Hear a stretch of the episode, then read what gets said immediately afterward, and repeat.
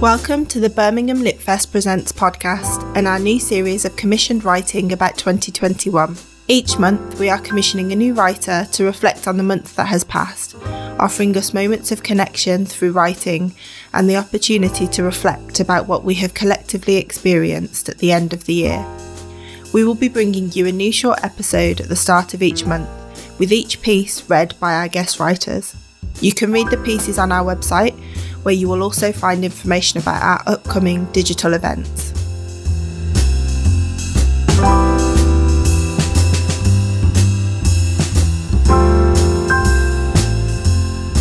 Hello, lovely listeners. I'm George Bastow. I'm a freelance writer, journalist, and blogger who happens to be a full time wheelchair user with quadriplegic cerebral palsy, and this is my Birmingham Literature Festival monthly writer's blog post for July 2021. July 2021 has been a funny old month, although there has seldom been anything to laugh about.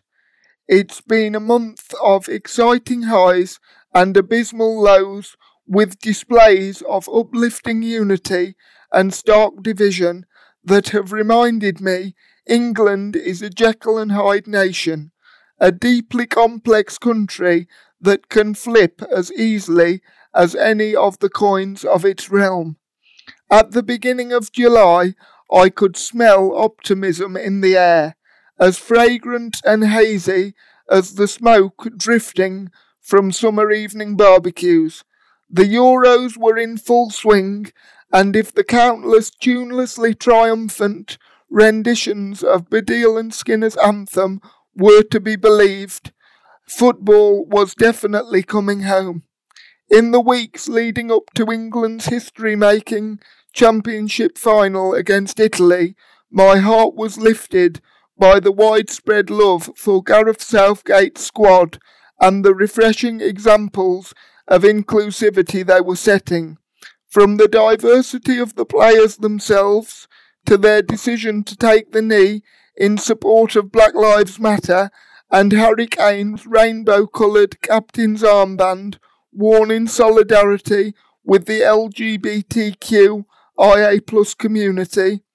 The whole country was inebriated by hope, progress, and of course the occasional shandy as we cheered the home team on towards their first piece of silverware since 1966 but the dreaded hangover kicked in sooner than anyone expected. In the moments after Rashford, Sancho, and Saka missed their penalties, my spirit sank as I saw the national coin flip from its shiny positive side to its insidiously tarnished reverse. The appalling racist abuse the players were subjected to from brutally bigoted so called fans was truly disgusting. Over the following days, however, the country's coin of conscience turned again as legions of true supporters showed their love and appreciation for Saka, Rashford, and Sancho and condemned the hatred from a small minded percentage of the public. Just as the country rejoined as one in appreciation of these three footballing heroes, another polarising storm cloud appeared over the horizon. Freedom Day. Boris Johnson, a popular tousle haired vaudeville clown, famous for his Prime Minister impressions, announced that from Monday the 19th, all legal COVID 19 restrictions would be lifted despite rapidly rising cases of infections. For many, a long awaited return to the old normal is hugely welcome, but for folk like me with disabilities and compromised immune systems, life without masks or social distancing is a dangerous prospect. Even after receiving two vaccinations, to immunocompromised people, risking exposure to COVID and the reality of new variants will prove deadly. I understand for some wearing a mask is an inconvenience they are happy to ditch, but for vulnerable communities, masks are a vital weapon in a daily war to maintain our health. I appreciate people who are binning their face coverings are doing so with optimistic intentions, but the virus isn't going anywhere soon, so by continuing to wear our masks, we can stop it spreading further and save lives while we're at it.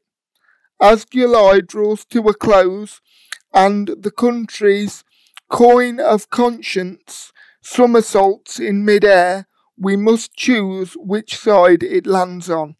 Is it heads for fairness, empathy, and compassion, or tails for intolerance, division, and misunderstanding? It's your call.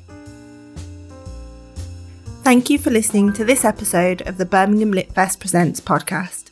Follow us on Instagram, Twitter, and Facebook at BHAMLitFest. All information about the festival and upcoming events can be found on our website www.birminghamliteraturefestival.org. The Birmingham Lit Fest Presents podcast is produced by 11C and Birmingham Podcast Studios for Writing West Midlands.